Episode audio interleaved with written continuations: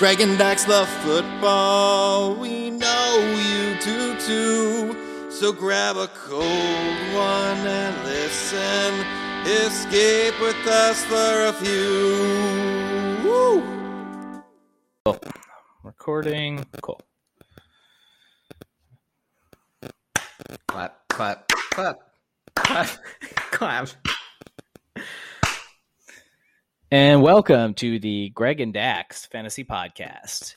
Uh, I'm Dax. I'm, I'm Greg. Thanks for joining us on this beautiful Thursday afternoon on July 8th. Hi, everybody. We're back again, and uh, July 8th means we just had July 4th. Um, what did you do, Greg? Did you do anything good to celebrate America? Ah, celebrate America. Well, to celebrate America, I did probably the most American thing you can think of, and that's go to my um, in laws who are Indian and eat a bunch of Indian food.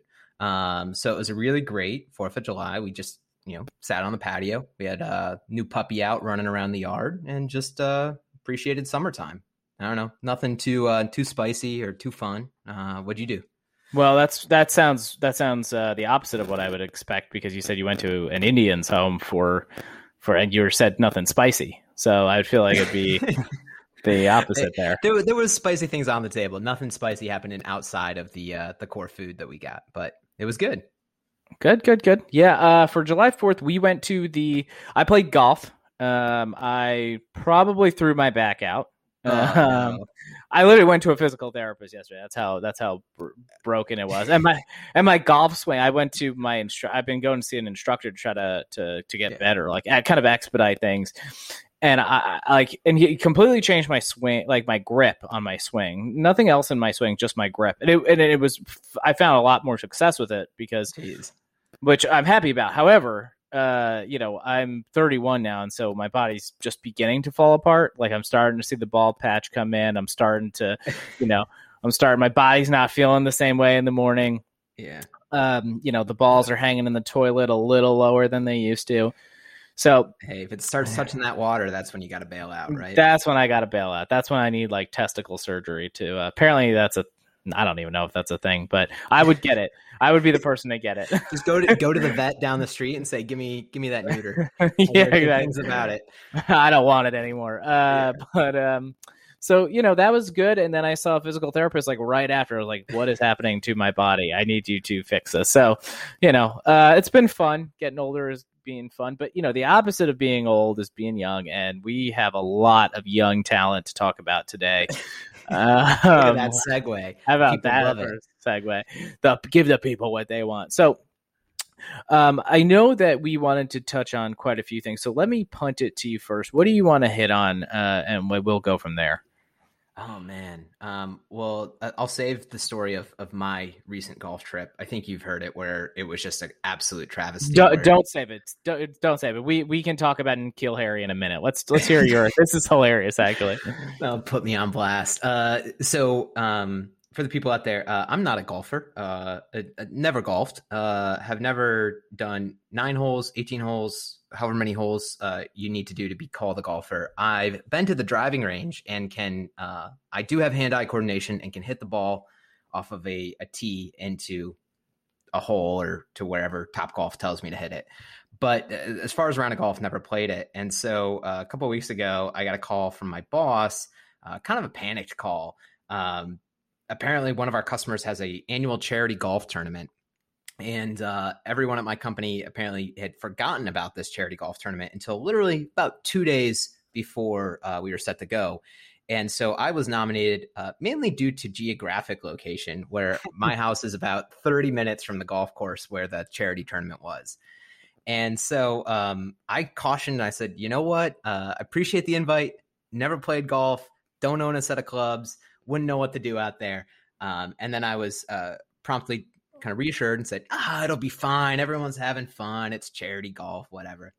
And so, uh, long story short, we we show up. Uh, we were in a foursome, so it was me and three others uh, from my company, and uh, none of us had clubs. We were all showing up at this course, being like, "Oh, we'll rent clubs. We'll be fine." And uh, we go to the, the the pro shop and said, "Oh, like to rent some clubs, please." And the pro shop promptly laughed at us and said, uh, "It's a it's a charity tournament. Uh, everyone's renting clubs because no one plays golf, and if you didn't have a reservation ahead of time, you're shit out of luck. Um, and so then we made some more panic calls and were eventually able to find one set of golf clubs. And so we had one set of golf clubs across the four of us. And so uh, that was the start of the day. So we were we were feeling proud of ourselves. And so we we get out on the course with the charity tournament. We were assigned a caddy, and so we had this great caddy. His name. Wow, you had a caddy. Four awful golfers going out for the first time, and you guys got a, a caddy. Shout out Nick. Sorry Shout you had to deal Nick. with that. Nick, uh, twenty years old, junior at some college around here, um, and did not want any of our shit. Just did not want to put up with this at all. And uh, and so we go out there with Nick, and uh, first hole uh, definitely a little rough. We probably lost uh, maybe about three balls on that first hole, um, but it's the first one. You get it under your belt, and then you're good. You go on to the second, and so we go to the second, second one a little bit better, and we're like, okay, we're we're seeing progress here. We're we're hitting the ball, good strikes, good connections, whatever you call them in golf, strokes probably. Um, and we get to the third hole. Um, third hole, uh, one of my coworkers steps right up, she, you know, has her grip down, does a couple practice swings with the driver. Everything looks good. Uh, takes a big ass swing right into the green, and the head of the driver just goes flying down the course. And Wow. we were we knew then and there that we were we were done for. Um, and so the rest of the afternoon, the rest of the four hours it takes to do 18 holes of golf was us uh, uh, taking all of the the course rules, all of the house rules that the club uh, prescribes out to its players, and violating each and every one of them. Um, and we probably are banned from the entire sport of golf of ever playing again. And we lost, I think, the final count across the four of us was about 15 balls in that uh, in that 18 hole round of golf that we You, played. but you So- you did not finish 18 holes. There's no way. no, we didn't. We we gave up. Uh, we made it 14, and then uh, you know we kind of said, "Hey, Nick, uh, we're not really feeling it. Why don't we just go back to the clubhouse and get some drinks going?" And Nick You- was very glad to oblige and said, "Absolutely, let's go." And Yeah. so uh, that was my charity golf tournament that I'll probably never be invited back to. So On the bright side, you got some golf experience, and I think you're ready to come uh, play with me. Like I'll be playing lefty, so I think that puts us about. between you and your old man back, and me and my you know terrible golf skills, will be a great Perfect. Yeah, we'll we'll be we'll be great. Um, okay. Well, speaking of terrible, uh, how about N'Keal Harry? Huh? I was gonna say, see, I was gonna segue from a sport that no one cares about, golf, to a sport that everybody cares about, NFL football. Okay. Um, let's talk about N'Keal Harry. Yeah. So um, you mentioned young talent earlier, and N'Keal Harry, obviously, he's he's made it two years in the league. Uh, we'll see if he makes it a third. Um, that's kind of where it's going. And some news came out this week that um, apparently N'Keal Harry's agent uh, has formally requested a trade from the New England Patriots. And I don't think anyone is shocked by that. I think everyone had questions about this kind of fit and, and where he would play coming in when they drafted him in the first round two years ago. And then certainly as we've seen him just not be used at all um, over these last two years, it, this is kind of the the ending that we all saw coming. Um, and so he's requested a trade, and you know, I guess the question I have for you, Dakota, is: do, do you think he's still got juice? Do you think he's still got something left? And can he get traded to the Chiefs and be something? Can he get traded to the Rams? And you know, like, what do you think about N'Keal Harry? I would say typically when you're granted as many opportunities to get on the field with as little competition as Kill has in an offense that needs as many playmakers as possible. Jakobi Meyers is a great wide receiver. You know, he he could beat out the next Dez Bryant, no no problem, and that's what happened. Mm, mm, right. So yeah, like I said, uh, Kill Harry, like he also apparently, I think the analytics, something I read on Twitter was he he finished like 99th out of 100 last year, or like the 99th percentile in separation and creating separation. So the, the guy legitimately can't get away from anyone. And and you could watch it. I watched some of the highlights actually because I had N'Keal Harry before I traded him for Chris Godwin and like oh, I traded like a package of like Jonnu was a good Smith. It was a, It was a great trade. Yeah, I traded like uh, two seconds, Jonnu Smith and and Kill Harry, and walked away with Chris Godwin. I'll take that all day. Um, but it ended up that you know the analytics guys don't like N'Keal Harry. They didn't like N'Keal Harry before. They sure as shit don't like him now. And the separation problem in the NFL, he's not. He's big. He's a big wide receiver, but he's not like Chase Claypool big. He's not Megatron big. He's not some gargantuan. Uh, he's not going to transition to tight end. He's too thin for that. Uh, and fact of the matter is, if you can't beat out an undrafted free agent uh, on a team that desperately needs playmakers, the writing is on the wall. He's done. Yeah. And he knew he was going to get cut. The rumor is he knew he was going to get cut. His agent put out this trade request, knowing full well that he wasn't going to beat out, you know, Nelson Agholor or um, uh, Kendrick Bourne. So And you, and he's not going to see time. He's just not, especially because you look at who they just they just signed Hunter Henry and Jonnu Smith. They're going to come out of twelve personnel. Why the fuck is one of those four pass catchers going to be N'Keal Harry when he's basically a tight end? Like he's good. He's not going to take the top off. He's not going to draw any attention. They're going to stick a guy on him because he can't separate, and you're going to rely on an inaccurate quarterback in Cam Newton or let's say Mac Jones, a rookie, to just throw 50-50 balls to a guy who's not that good uh, it just doesn't make sense. And even watching his highlights, like I, I'm not a big, I'm not a big person who harps on uh, film. Uh, you know me, I'm not a film grinder. I don't love the film, but nope. but but uh, I'm more of a data numbers guy. And the fact of the matter is, Jesus fucking Christ. Like even watching it, I was like mortified. I'm like, the only thing this guy can do is win a 50-50 ball against like a nickel quarterback. Yeah, it's uh, it, it's really you know disappointing. You know, I I think I I don't think either of us were big N'Keal Ferry Harry fans uh, no. coming out. You know, I, I think obviously we got excited because he had that first round draft capital, and and at the time he was paired with a Tom Brady, and you kind of pay attention to that. Um, but yeah, it just it it's not gone well, and it and it hasn't. Uh, like you mentioned, he he got outplayed by subpar wide receivers but it wasn't even just outplaying. He he didn't get on the field. He, you know, as you mentioned last year, they had no wide receivers. I think Damiere Byrd led the team in snaps, and Jakobi Meyers, as I mentioned, was also right up there. And that shouldn't happen if you have a first round caliber athlete, wide receiver, whatever you want to call him, um, waiting in the wings.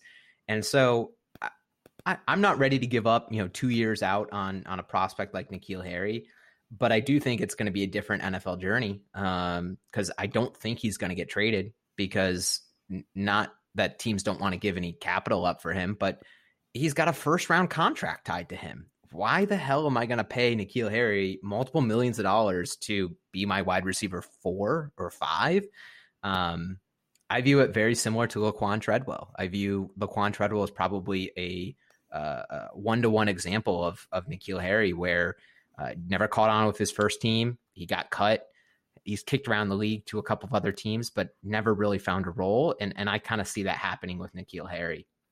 Um, now, if you tell me two weeks from now N'Keal Harry gets cut and he gets signed by those either those two teams I mentioned, the Rams or the Chiefs, uh, I, am I'm, I'm probably saying, oh, N'Keal Harry steal the draft, you know, get him on all your teams. But um, who knows? I just uh, I think it's gonna be a tougher road for him to make a make a name of anything. I don't think there's a team that I would uh, that I would take N'Keal Harry if he went to. I look at it like a similar journey to Corey Coleman. Like he's he will probably bounce, bounce around. He's not the same player. I'm not saying he's the same yeah, player. Yeah. I think the, I think the journey will be similar in that he requests he demands he leaves, has a great college pedigree. Um, no real competition when he does get there, doesn't win win the job anyway, uh, and really doesn't put up anything later in his career and bounces around. Um, and I'm sure he can get some good games. Like I think he'll, you know, but I think anyone, any wide, any player who gets the opportunity in terms of fantasy can have some good games if you put give him enough opportunity doesn't mean that they're good players doesn't mean that they can sustain it doesn't mean that you know they can take advantage of the hard matchups too. So yeah. uh, you know i really think it just comes down to he's he's done. And it's, it's a shame because like obviously i don't wish that on anyone to but you know he made his millions. Not everyone can hit. It's just the way it works. Like this is a business. There are only so many people so many spots new rookies and players coming in every year. Hey it is what it is. You had a good yeah. run. You made your money. Good for you yeah, no, and I, I think you said it right because that's important to, to note as well here. You know, this is a fantasy football podcast. So we're looking at players primarily as assets and thinking about you know what value can we extract from that player you know there certainly is a talent component to it just as there is an opportunity component to it but you know sometimes we say you know this bad player is in a really great opportunity and sometimes there's a very good player in a very bad opportunity and they make not as much sense from a fantasy perspective so you have to start divorcing actual talent from value um, and that's the unique thing on fantasy you know needless to say uh, N'Keal Harry probably had no value a week ago now he's requested a trade still no value. So keep him on your radar. Um, you know, again, if he goes to a team that has a quarterback that can, you know, develop some trust with him, throw up those 50-50 balls, I think he is a a really strong contested catch receiver and some teams operate off of that. But again, in in he'll probably, you know, fade into uh his his uh I don't know, gym teacher. What, what's the next step in N'Keal Harry's career? Um, after listening to Kill Harry talk, I don't think it's going to be an NFL analyst. So, uh, yikes. um, anyway, moving on to a, a more talented wide receiver who probably has, you know, the opposite skill set. Who just who who who literally can't keep a cornerback next to him. The guy literally, if he was in a if he was in a, a jail cell with a hundred play people, he'd find some way to get away from him. We're talking about Jerry Jeudy. My God, that guy. Uh, you watch his tapes.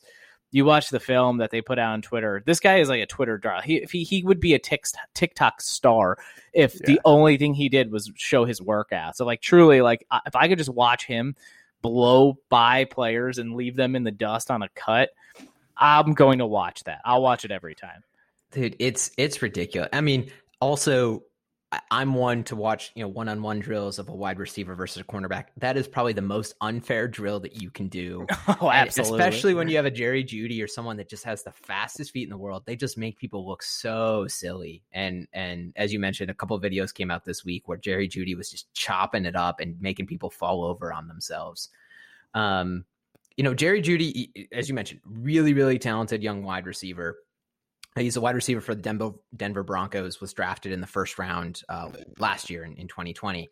Um, he kind of had an interesting rookie season, and, and I think maybe we start there and kind of you know see where that takes us. Um, but the reason he's on our list to talk about today is is uh, friend of the pod, but he doesn't know it yet. Uh, Rich Rebar, uh, Lord Reeves on Twitter, who's a really great follow if, if any of you are, are, looking for some just inf- interesting stats and, and interesting kind of insights into you know the game that we all love. But he put out some interesting stats on Jerry Jeudy. Um, probably the most interesting is that uh, Jerry Jeudy is one of the few wide receivers to not score any fantasy football points in the red zone. Um, he had uh, zero catches on seven targets in the end zone. Um, his teammate, uh, DaeSean Hamilton, uh, who is probably not going to be in the league after this offseason, uh, had more red zone targets last season um, than Jerry Jeudy. And that was also a season where probably the primary wide receiver on the Denver Broncos, Courtland Sutton, uh, was injured all year. And so, you know, Jerry Jeudy, I say he's talented. You say he's talented. You know, w- what's going to have to happen for him to be a fantasy football asset? This is one of those scenarios I just talked about. We agree it's a talented wide receiver, but w- what needs to change in the opportunity there for us to really buy into him? I look at him in a similar way as I look at DJ Moore, in that it's not the most ideal situation. Uh, and now, coincidentally, he'll probably have Teddy Bridgewater also throwing to him, um, which doesn't necessarily translate to fantasy football success, unfortunately. Hey, he carried he Robbie carried fucking D- Anderson, DJ Moore, Robbie Anderson, Mike Davis, uh, um, yeah. uh, who's my, you know, I'm talking about. He's on Washington now. Um, Curtis Samuel, Curtis Samuel, Curtis Samuel, my dude. Yeah. He carried them last year, so maybe he does it for Jerry. They had three top 24 wide receivers. Like, shit, say what you will, but if if I, I can see it happen, especially like I can see three top 24 players in the if, between Noah Fant, uh, uh, Jerry Jeudy, and Courtland Sutton. I can absolutely see Noah Fant finishing the top eight Courtland Sutton being, you know, wide receiver 20 and Jerry Jeudy being wide receiver 22. I could absolutely see that this season. Makes total sense. Um, you know, the uh, the only problem there is uh, Melvin Gordon being such a stud. No, I'm just kidding. I'm just kidding. uh, sorry, Melvin. I'm just an asshole. Um, but but I do think that that says a lot especially now that Courtland Sutton's back. He was a rookie and it was a tough year. So I want to give him the benefit of the doubt. But Jerry Jeudy was never going to be that red zone threat to begin with. Like I never looked at Jerry Jeudy as being it's not that he couldn't be a red right. zone threat. It's not that it just that's not really his MO where he's going to be a guy murdering you know uh, uh, people in the red zone. I just never really saw it um, in the sense that he wouldn't be the one on like he like I just don't like if you're between Courtland Sutton and Jerry Judy. I rather I mean maybe I don't know. We'll got to see how with the shape he looks in. But between Noah Fant and Courtland Sutton, Jerry Jeudy, that's a lot of guys. That's a lot of guys like who and Javonte Williams now. They're all really good in the red zone. They all could be really good. And there's no reason to just think that Jerry Jeudy's going to be the only guy to benefit in the red zone. Right. And and so there's a couple. One, I, I do disagree with you. I think Jerry Jeudy could be a very fun red zone threat because I Jerry Jeudy is in that Stefon Diggs area of just impeccable route running.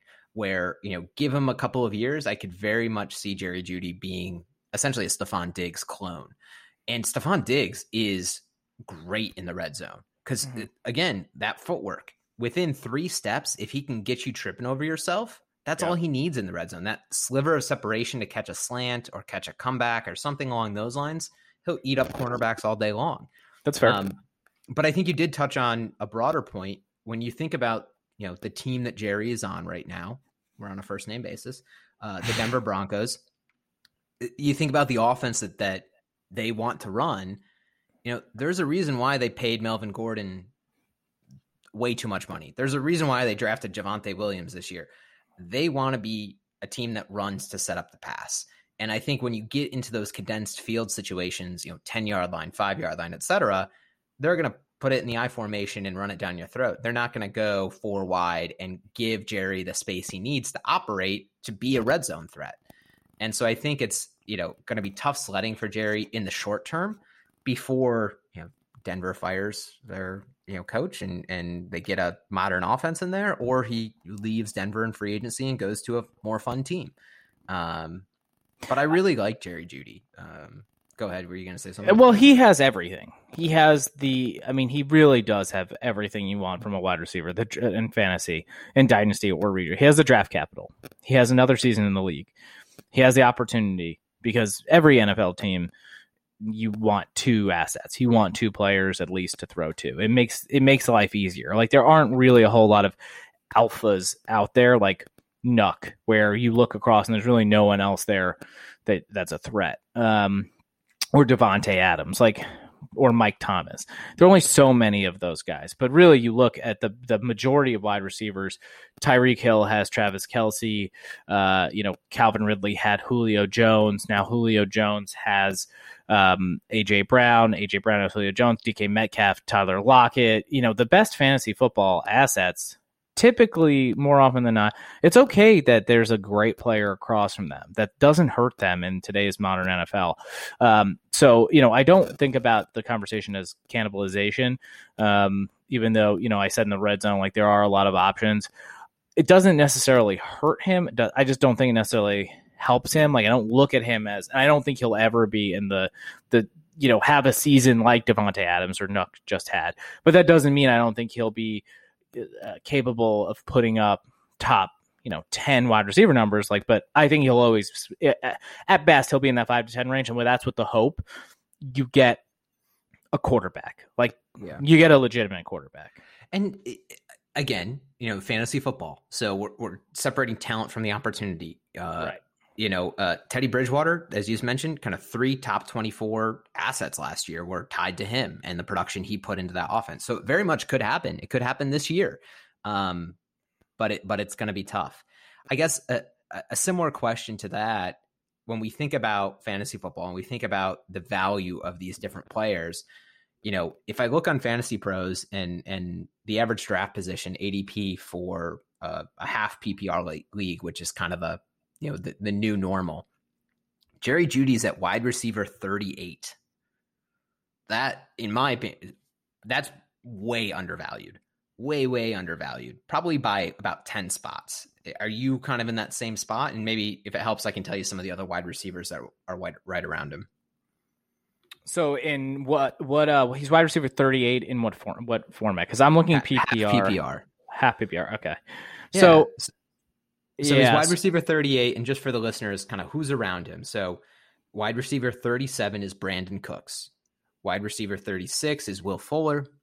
35 is Robbie Anderson. 34 is Tyler Boyd. 33 is Deebo Samuel. So that's kind of the wide receivers leading into Jerry Jeudy. Uh, right after Jerry Jeudy, you have Jarvis Landry, you've got DeVonta Smith, you've got Curtis Samuel, and you've got Antonio Brown. And so Jerry Jeudy, in my opinion, I would I would take him over Brandin Cooks. I'd take him over Will Fuller. I'd take him over Robbie Anderson. I'd take him.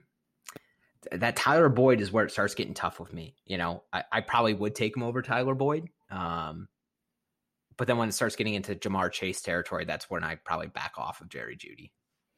What do you? Yeah. Where are you at? well, I see like DJ Chark, Robbie Anderson, uh, you know, um, looking here, Will Fuller, like you said, Brandin Cooks. Here's my thing: like, are any is is Robbie Anderson going to win me my fantasy football league this year with Sam Darnold? Nope. Is uh, is Odell Beckham Jr. going to win me my fantasy football league this year? Hey, no. let's talk about I- him. Hey, Let's hey, talk. Let's talk about him. Fine. No, I don't think he's. I think he's done. I really think he's done. And it's- he's he's really really. He had such a great career and he burned so bright, but the injuries piled up on him. The offense, Kevin Stefanski offense, is not lend itself to a fantasy a, a top 10 top 12 fantasy wide receiver. Just really doesn't lend itself to that because they run so many 12 personnel. They run so many run plays. They Was run it- play action. Eh, eh. So Stefanski, you know, before he was at the Browns, he came from the Vikings, right? And if you think about the Vikings wide receivers, for years they were rolling with Adam Thielen and Stefon Diggs. I think we've proven already how talented just those two guys are and how Stefon Diggs is better than Odell Beckham Jr. And maybe and now and when he had and, and when he had him, you could ar- like you can argue that Stefon Diggs is better than Odell Beckham Jr. is now. Like when Stefanski had them.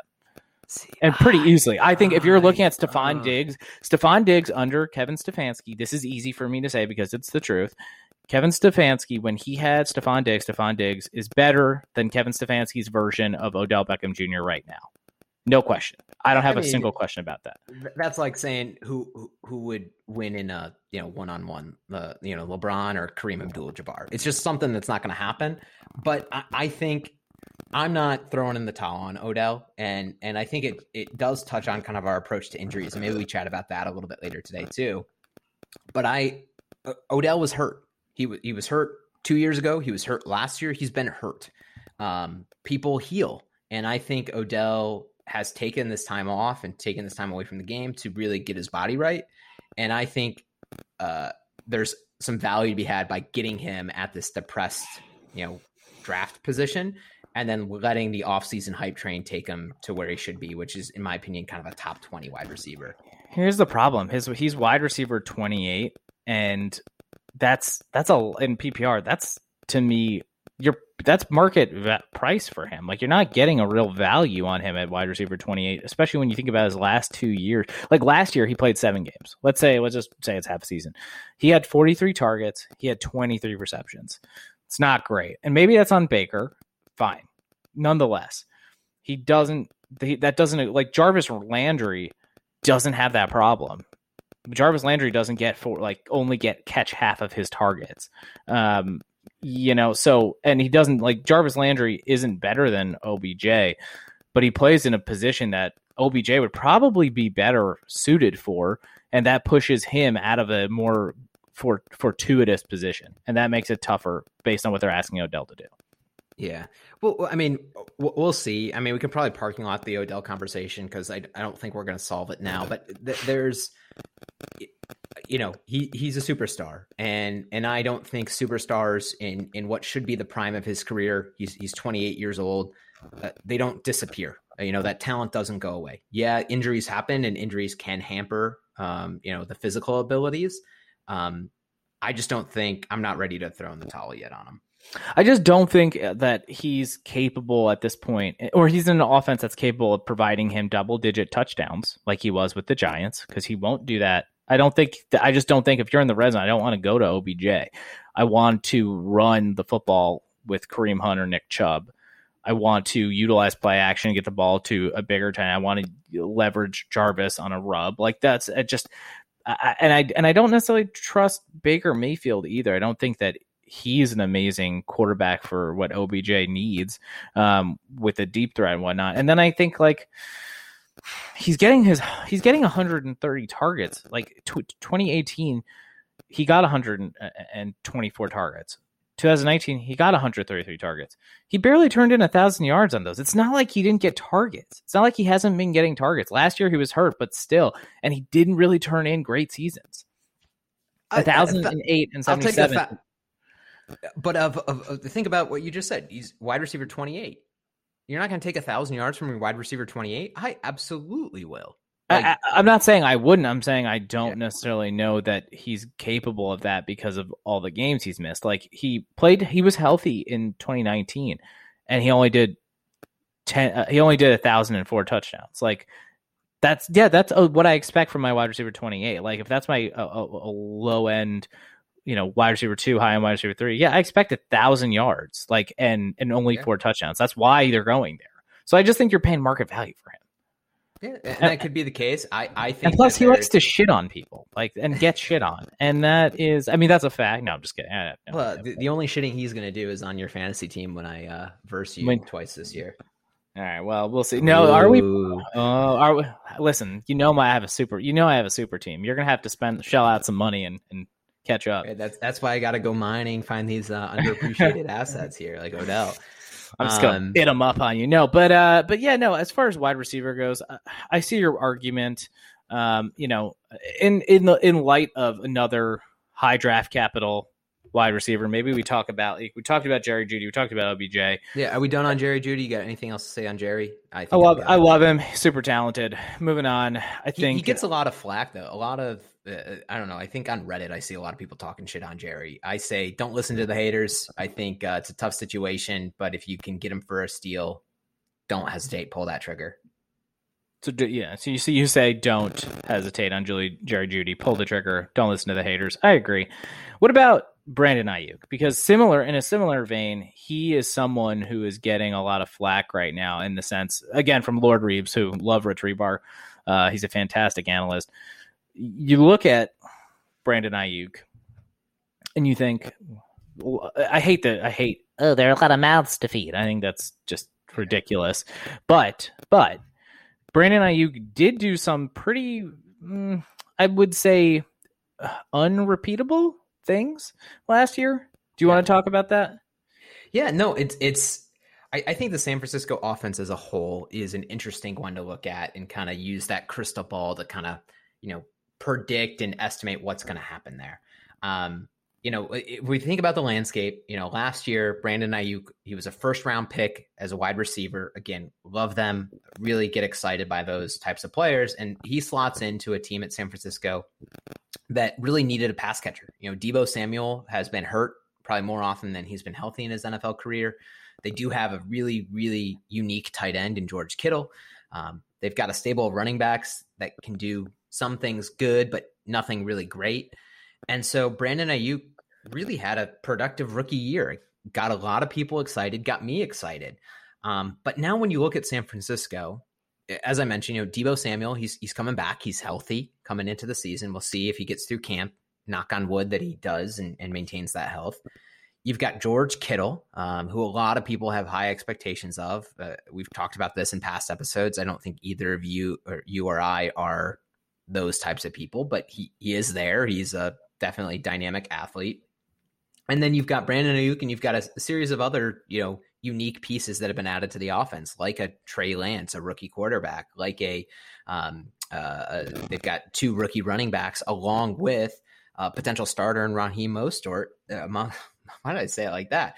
Raheem Mostert, um, who's uh, who, who are all going to demand, you know, touches, uh, targets, uh, and, just you know components of the offense. but for Brandon Aiyuk, as you mentioned, there was some interesting kind of analysis that Rich Hribar had done where he looked at his touchdown dispersal.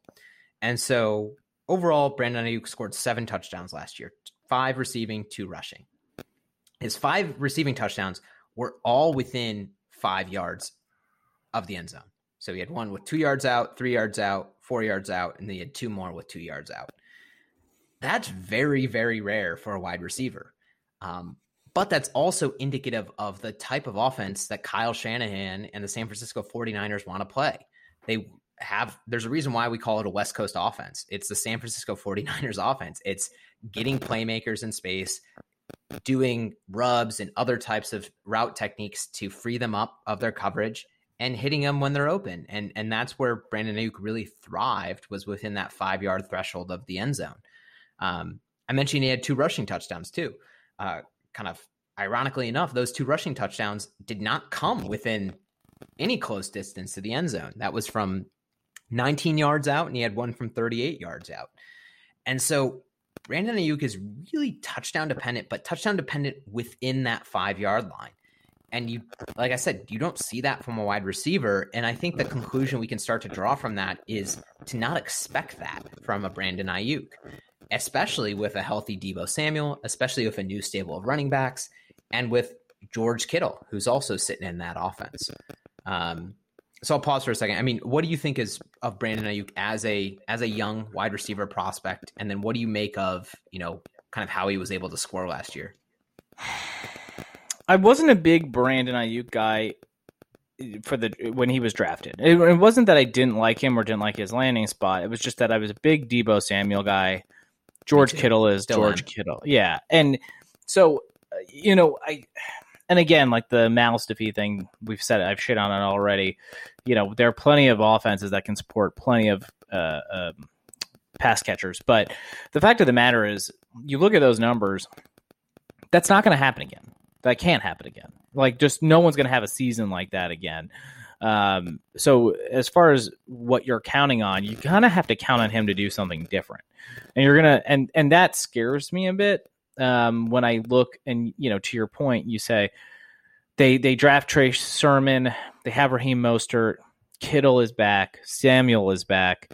There are pieces back there that you know maybe make his efficiency uh, in terms of moving to a normal under you know uh, our normal understanding of how wide receivers gets targets and touchdowns that comes back um you know and so that maybe that helps his efficiency there but there's no question scoring two long touchdown runs and then five touchdowns within the four yard like within the five yard line that's not repeatable so i'm gonna have to change how i want him or need him to perform and yeah. and and that scares me off when i look at who is going around him because we just talk OBJ. Like I don't think Brandon Aiyuk's going to be the guy who's going to win me a fantasy championship. But if for whatever reason OBJ does go back to what he's capable of, he would. Um, you know, and again, like when I think about that, that's kind of how I, I I'm viewing these players. Now that being said, you know, he also you can argue that he also is the type if he does become that alpha dog, that wide receiver one, um, who who is as good as advertised. He's only 23. He's not exactly big. He's six foot. He's not exactly small. He could really get. He's capable of getting 100 and you know 20 targets, 130 targets. Um, but that's with the hope that Jimmy Garoppolo isn't terrible and okay. that they move to Trey Lance sooner than later. So well, I, that's an interesting component to it. You know, I, I mentioned kind of Trey Lance in, in my little diatribe, and and that's a very real real factor. And I think, you know, we, we kind of touched on this, I think, last episode too. When you have a rookie quarterback, what does that do to the rest of those fantasy assets that are in the offense? And um, JJ Zachariason, uh, late round quarterback on Twitter, did some analysis in that regard, um, and really kind of you know went into the San Francisco situation and said that, you know, if Trey Lance uh, comes in and starts running that offense, it's going to be a very different offense than what was run from Jimmy Graham. Trey Lance is a running quarterback. Um, he is a quarterback that historically in college did not pass the ball a lot. You know, he had right under 20 attempts a game, and his passes were largely to larger targets, the tight ends and the uh, large wide receivers. And so if Trey Lance comes in and they adjust the offense to account for his skill set as it is as a rookie in the NFL, I think things could get very bad for Brandon Aiyuk, uh, as well as the rest of the other pass catchers. I, I think it's probably going to be funneled through probably George Kittle. Um, and Deebo and Brandon Aiyuk are going to get the leftovers. And so I have a lot of concerns about going all in on Brandon Aiyuk. And, and even as you mentioned, his ADP is uh, kind of wide receiver, I think 25 or something along those lines. Uh, that's a, a, a, tough price to pay um, when there's just a, a lot of red flags around what could happen for those pass catchers. Yeah, and especially in a PPR league, I'm not counting on him to have 70 receptions this year. I don't think he's going to. Like I don't 75 receptions. I don't, not with not with Kittle there. Like pencil Kittle in for 75, pencil Deebo in for 60, pencil him in for Aiyuk in for 60 and then 60 70 for both of those guys. You know, I just they're also a run first offense. That they win that way. They have a great defense. If they're going to win, it's setting up play action. It's pounding the ball giving the ball to Mostert and Sermon. That's how they win, and, and, and there's nothing wrong with it. They and they do they do a really good job of winning, especially considering how many injuries they had last year. There were times where they looked like a better team than the record indicated, and I assume they go back to that. So it's also what they do. And to your point, Trey Lance, if he steps on the field. It's funny. Kyle Yates actually thinks that it helps Aiyuk. I think it hurts him. I, I think to your point, it hurts Aiyuk. I think it hurts all the pass catchers that aren't Kittle.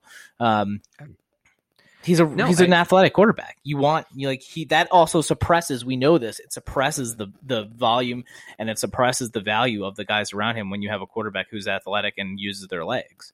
Yeah. Well, historically, you know, who knows? You know, Trey Lance right. could come in and, and break that you know that streak, but that's just historically what we've seen, and that's the best we can use to kind of again use that crystal ball to predict. Um, the other thing I just want to make note of, I said I had some kind of interesting insights on how George Kittle's historically been used in the San Francisco offense. And so while you have a Brandon Aiyuk that has those five touchdowns, you know, two yards out, four yards out, et cetera, uh, George Kittle, uh, kind of world class tight end, uber athlete, uber talented guy, uh, never scored a touchdown within the five yard line in his career. He George has, Kittle uh, never scored a five yard touchdown within his career. He from within that five yard line. He has four touchdowns from exactly five yards out, but from two yard line, three yard line, never scored. And so again, who knows if this is a scheme thing? Who knows if this is a luck thing? You know, maybe he's due for some regression and he'll have 10 touchdowns within the five yard line this year. Um, but it's another point to point out where San Francisco's offense is is complicated and it's different than other teams. And what you think might make sense uh, may not be what Kyle Shanahan calls on Sunday. Um, so just want to make note of that.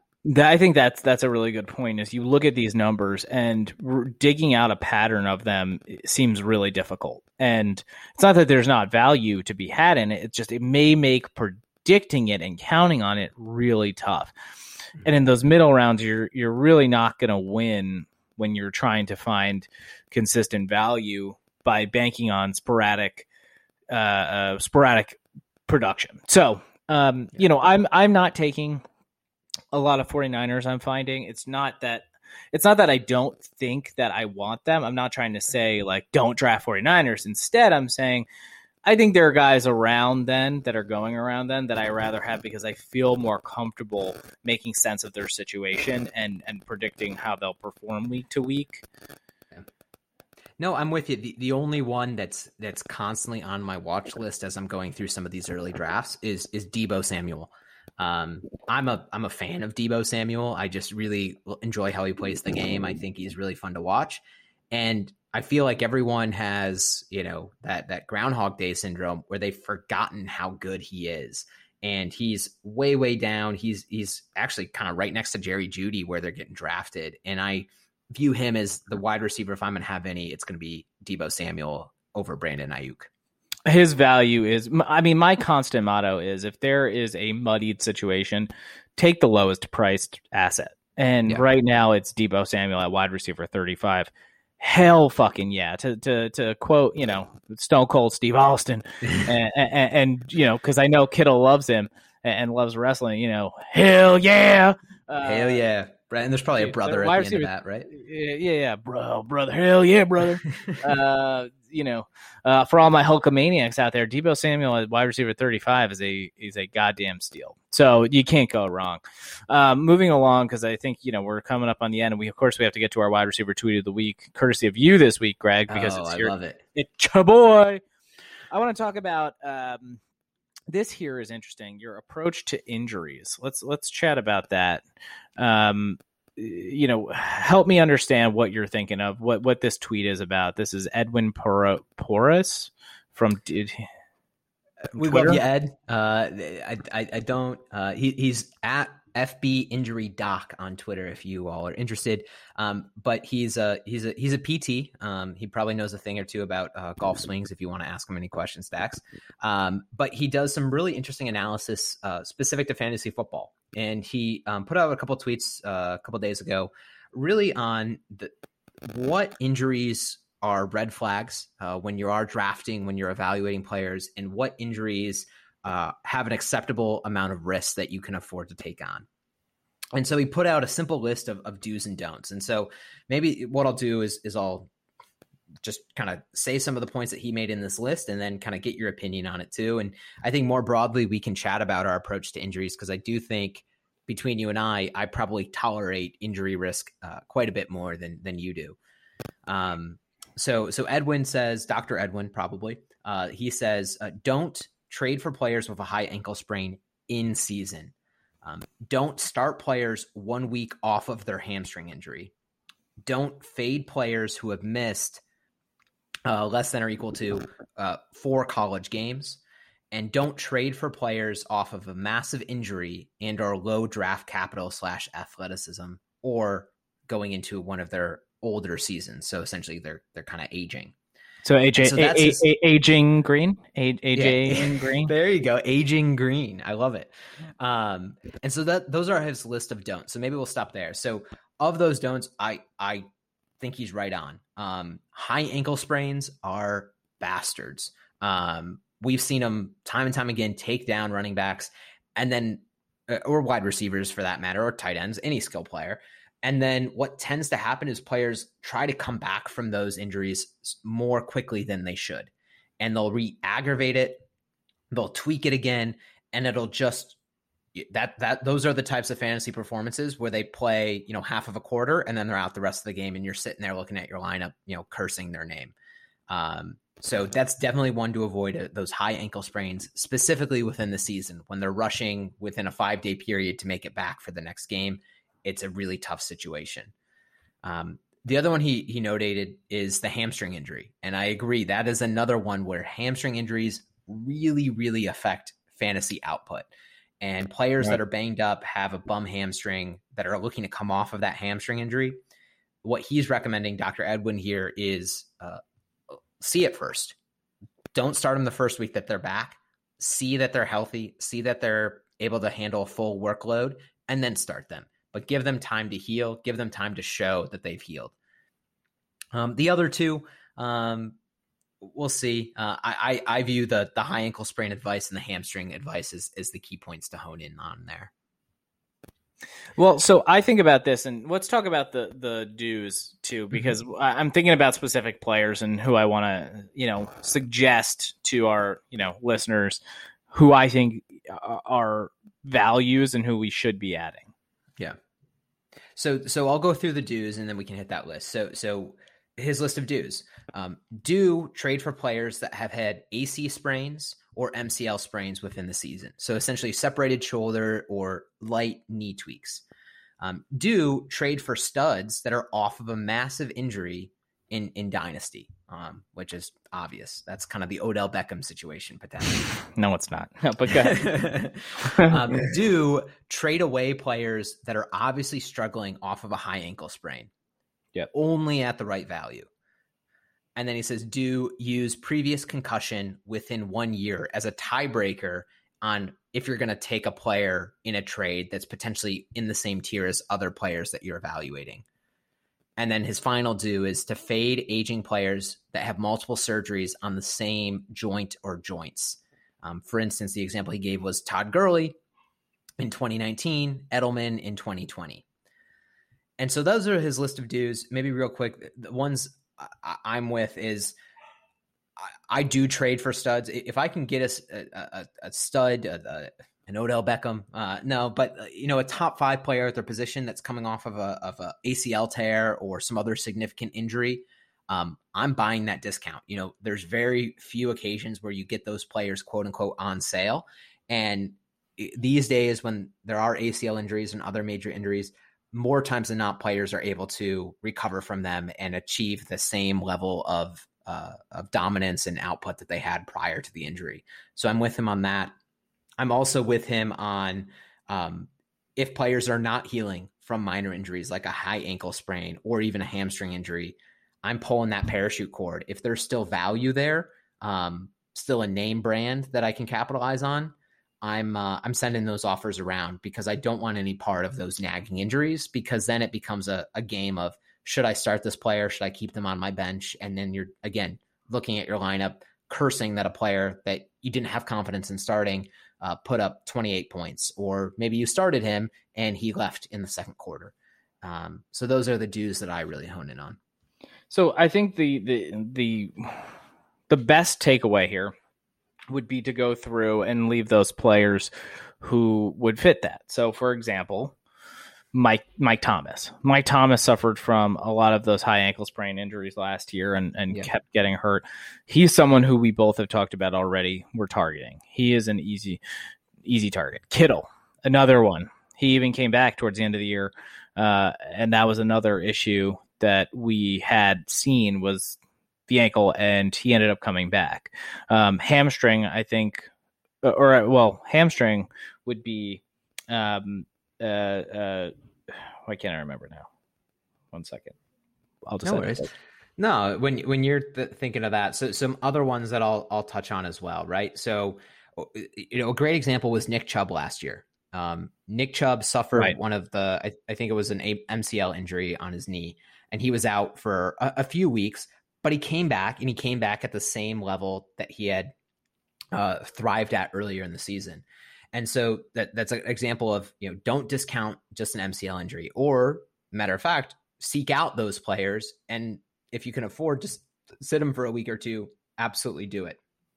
Um, the other one in that same regard that I'm curious your take on is um, is Dallas Goedert. He was doing uh, quite well, had an ankle injury in the beginning of the season, and then he came back and he showed that he was healed from that ankle injury.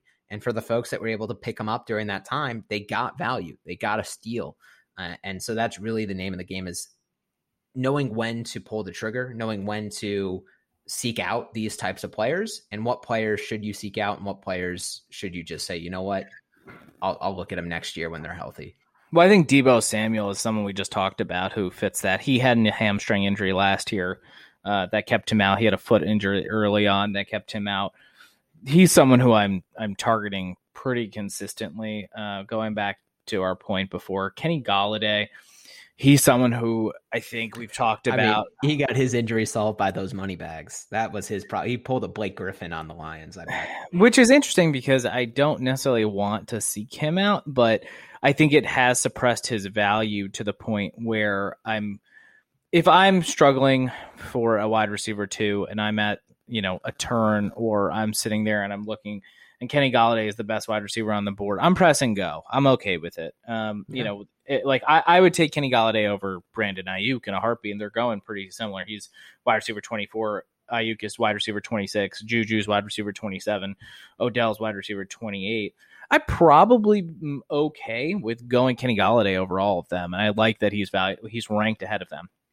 Um, someone who I think that we, you know, the injury bug eh, kind of hit on, and we're talking aging assets, but Adam Thielen might be a sell. Like even he's at 30.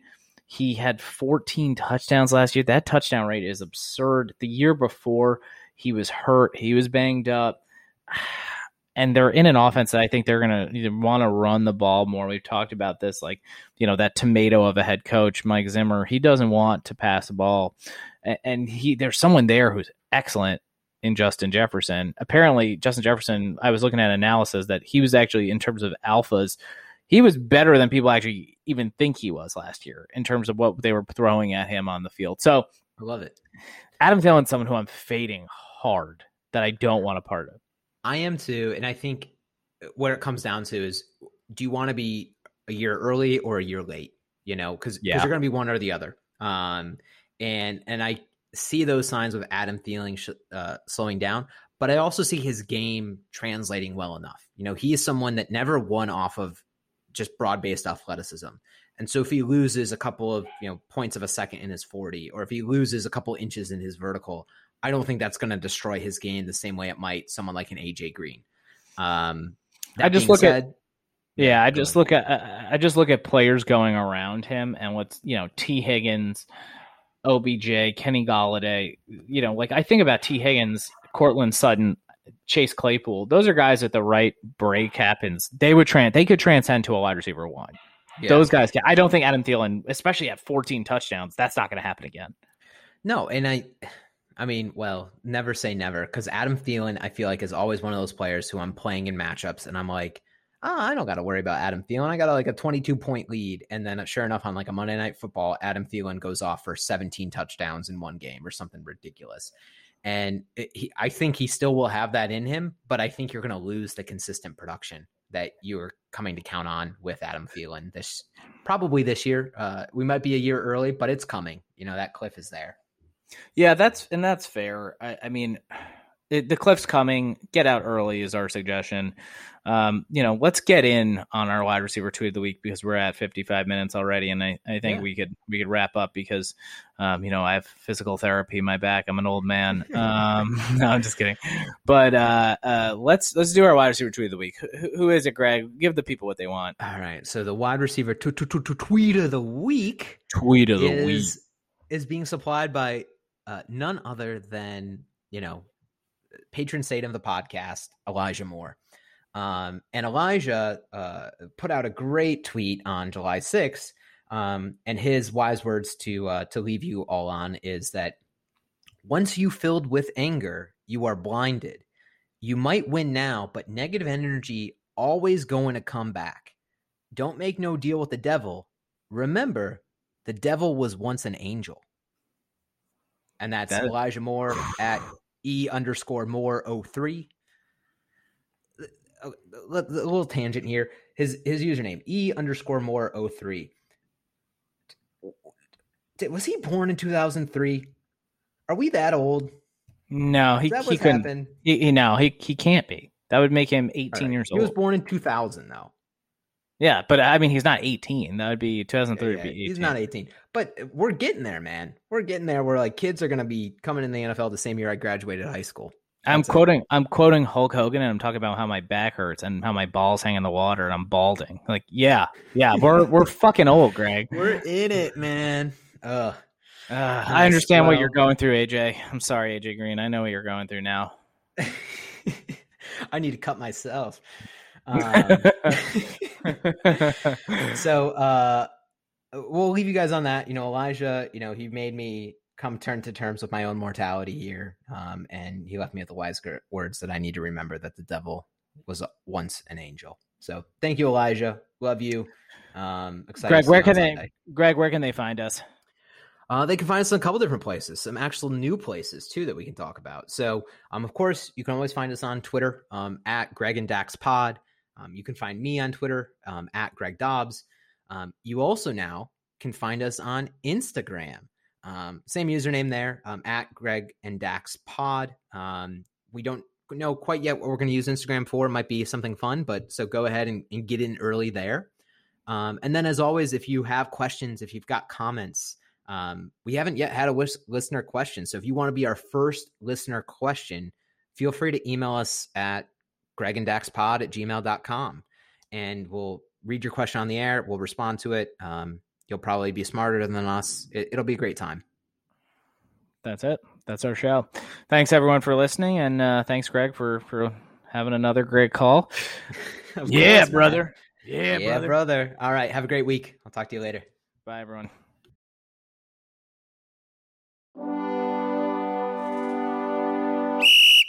Greg and Dax love football. We know you do too. So grab a cold one and listen. Escape with us for a few. Woo!